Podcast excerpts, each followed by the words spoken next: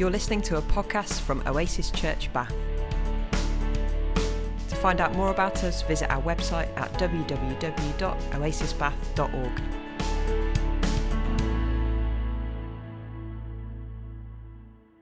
Welcome to Lessons from Lockdown, our podcast series where we're exploring the kinds of things that we're learning in this time of lockdown and what God might be saying to us. Today, we're really excited to be interviewing Steve Chalke. Steve is the founder and leader of Oasis.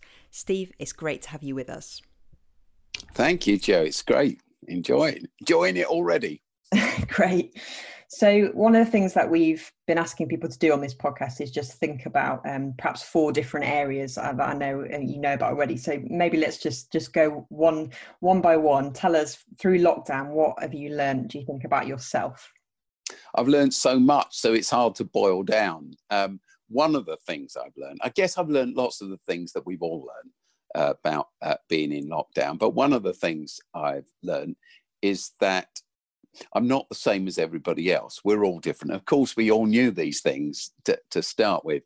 And um, I uh, tend to be very um, task orientated. You know, I'm kind of give me a vision and I'm after it, you know, that type of thing.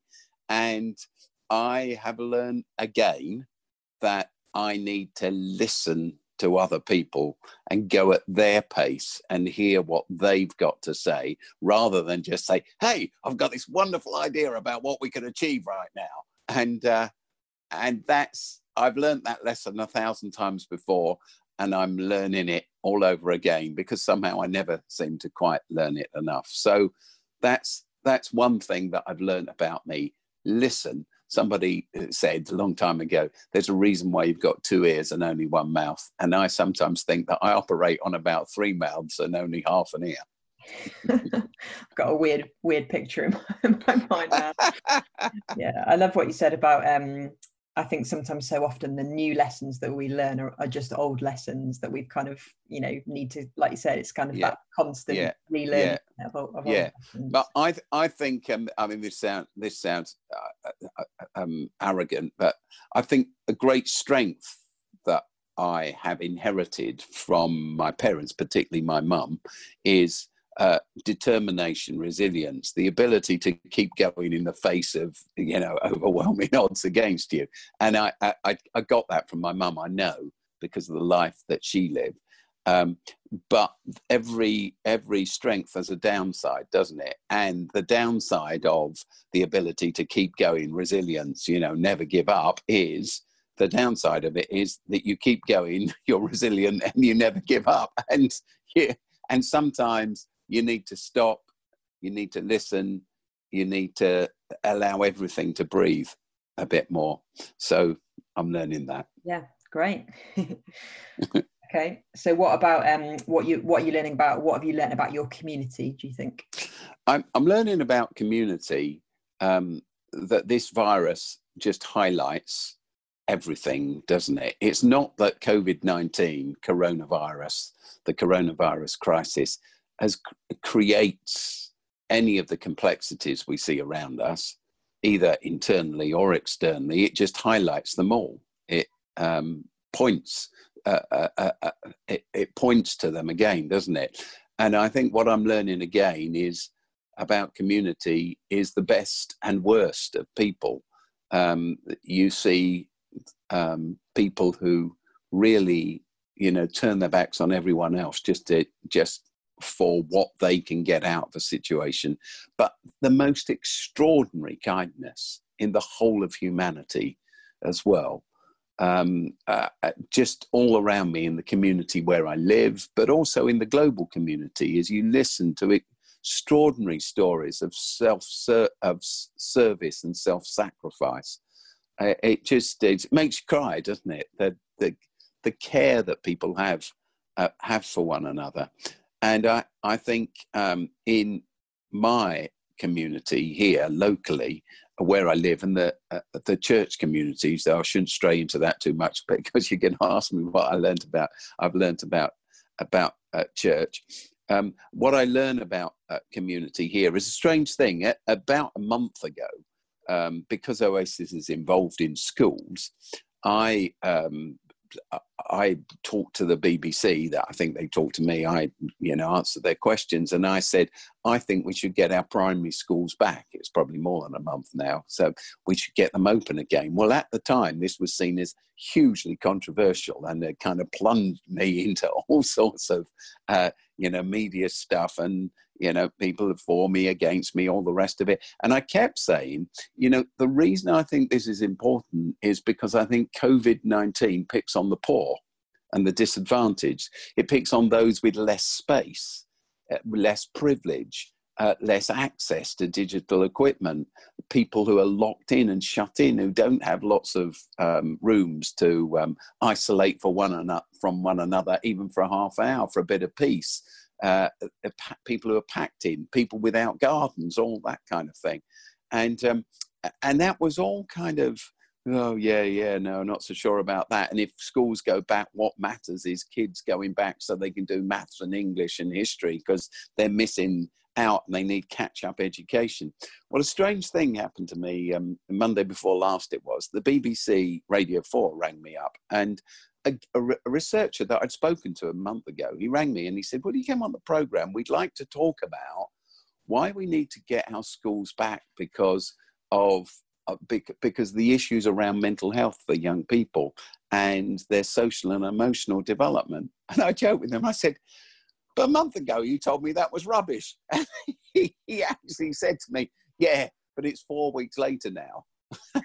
and and I think I learned from through all of that, through all of this, that we need one another. We are community animals. Human beings aren't, we're not made to be on our own, are we? We're made to relate. All of our learning takes place in terms of relationship. We learn from people.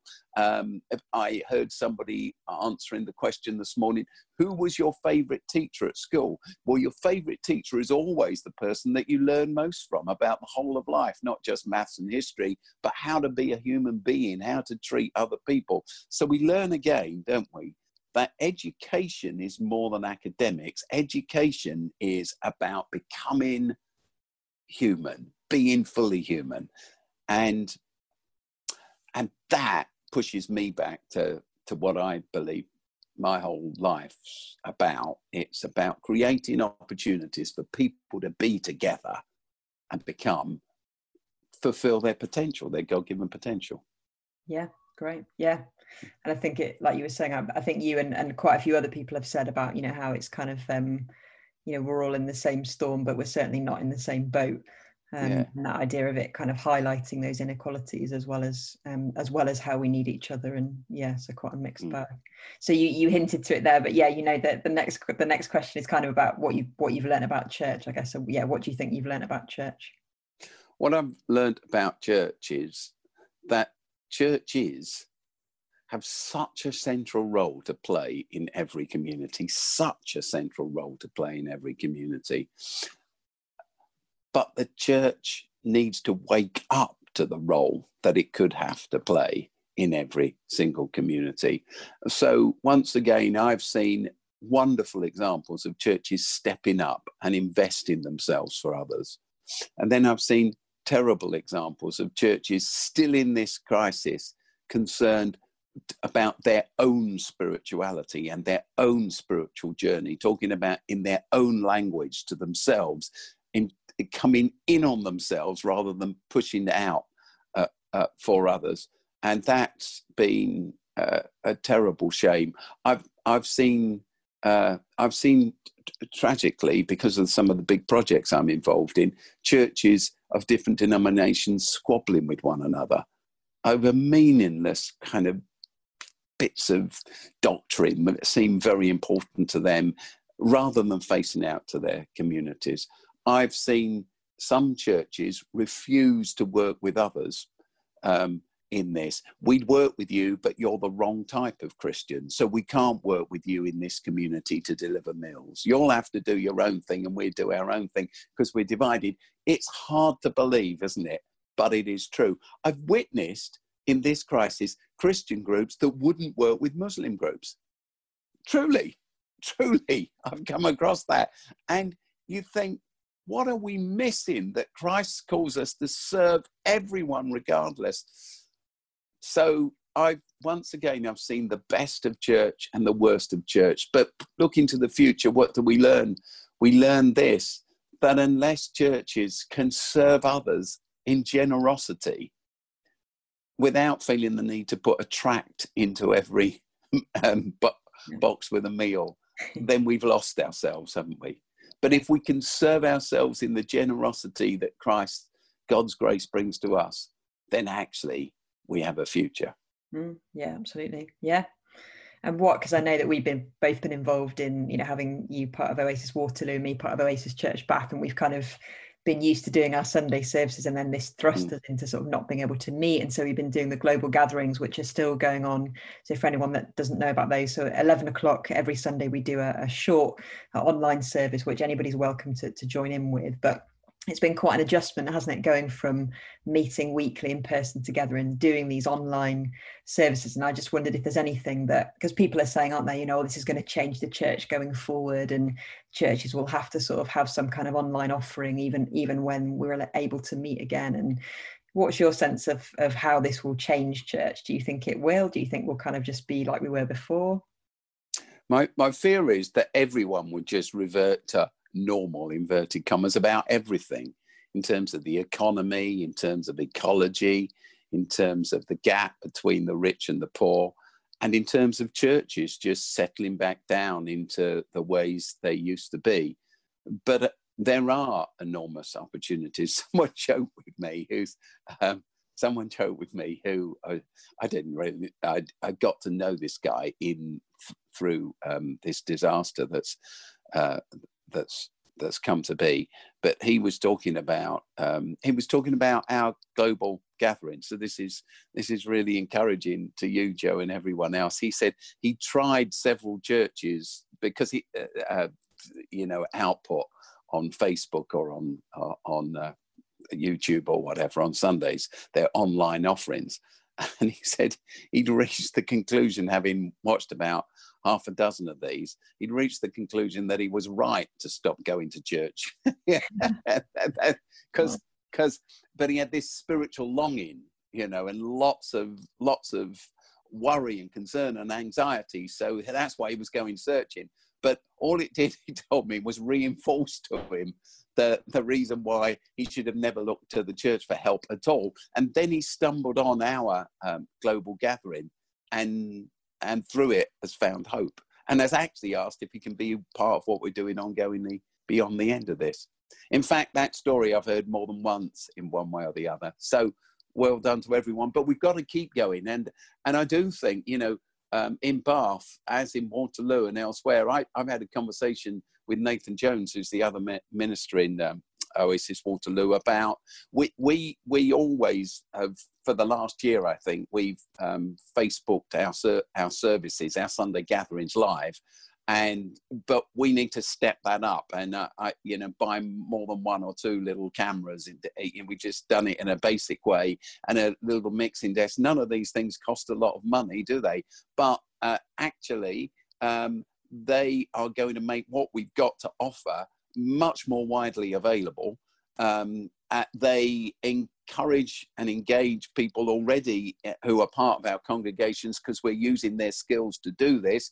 And they are a constant reminder to us that none of our language should ever be exclusive. It's got to be inclusive and it's got to be in plain English. And everything we say and everything we pray and everything we preach must make sense to everyone Otherwise, it probably doesn't even make sense to half the people sitting in our buildings. Yeah, absolutely. Yeah, yeah.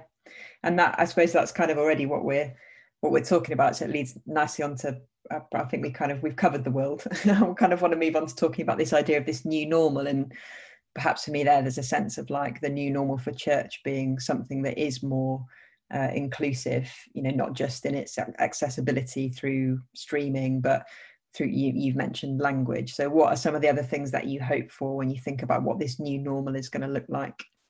I think that this new normal has to look like justice. It has to look like justice for everyone. And i i um, sent a tweet this morning actually just about the fact that uh, we have learned just recently that what we all, all knew already that COVID 19 has picked on the poor. COVID 19 has depleted the savings of the poor, we're told just today by the BBC. If there were any savings there, they've gone, and the poor have got into debt, um, high maintenance debt. Whereas for those who are wealthy, they've saved money, more money, because they've not been going out and spending money in restaurants and in theatres, etc., etc., and on entertainment. Uh, they've they've been eating at home and they've not been spending money on uh, air travel. So some people have actually got richer through this, uh, more comfortable, and many others have been exposed. And I know it's not just to do uh, with the rich and the poor because I think there are many people, because of their businesses, their line of work, they've been made redundant, they've been furloughed, they're scared of being made redundant. And we see again this great divide. What we have to do is work for a world where where equality is offered to everyone. It's an incredible thing, isn't it? We've been clapping all these drivers and carers and cleaners, etc., over these weeks. Well, the post-COVID world, if we're going to have a, have a post-COVID world, is going to be a hygienic world. So I'm just thinking in terms of the schools we run. You see, so we have we're going to have to clean our schools to a level that we've not thought about before, and on a daily basis. Come September, if we're going to get any or you know most of our children back, but that means that the cleaning teams are going to have to work harder and cleaning teams tend to be some of the lowest paid. So if we value these frontline essential workers, now is the time to step up and show how much we value them, or our applause will just become an empty nothingness. That's just one example of how we need to change the map or change our true north or set things straight because they've not been straight. They've not been in a good place. Yeah, absolutely. Yeah. And it's about more than just clapping, you know, it's uh, like you say, paying people proper wages and electing mm. people who are going to value. Um, and uh, yeah, uh, yeah, and and and again through this, you know, the Black Lives Matter um, movement has tragically hit the headlines because of George Floyd's murder. Um, in America, and we've seen what we've seen in this country as a response because these are all things that we've known for a long time, but up they come again. Uh, because until we deal with this toxic legacy of colonialism and the slave trade and Windrush, um, etc., et people of, of brown and black skin are going to continue to suffer in our society. So we've got to change the curriculum in schools around history once and for all. It's something we talked about so long, and I'm always told it's so hard, but I'm determined this time. You know, we're going to change the history curriculum. How come uh, all of the greatest musicians in history happen to be from Europe? You know, and uh, and and how come you know the greatest poems and the greatest art is European. We have to address all of those things because we've got a doctored version of history. So we have to work to create justice in all these fields. And uh, Oasis, as you know, works in Bristol, uh, just up the road from you. And I've been part of the uh, team, invited into a team to talk about the resetting of Bristol and, uh, and the reopening of Bristol. And uh, Marvin Reese, the, uh, the mixed race mayor there, um, I've been, we meet once a week. We've been waiting for weeks and weeks with a small team of others to think about how we get the city open because we have eight schools there besides uh, besides anything else and what i've learned through our discussions together in these recent weeks since the uh, black lives matter thing again has hit our headlines is that you don't change culture by by taking statues down because that's symbolic I'm not arguing with, for us leaving the statues up, by the way, but we've all agreed in this group in Bristol, um, taking statues down symbolic, but what we need to do is structural. We need to change the structure of society And part of that might mean dealing with the statues, but we must never swap the reality just for the symbolism in any of these issues of the injustice that's in our society. Yeah, absolutely. Great. Well, thank you, Steve. We're coming to the end of our time, but um, so loads there. I think loads of learning and loads of learning for us all still to do, isn't there? But it's been great talking to you today. So thank you for finding the time. Thank you, Joe.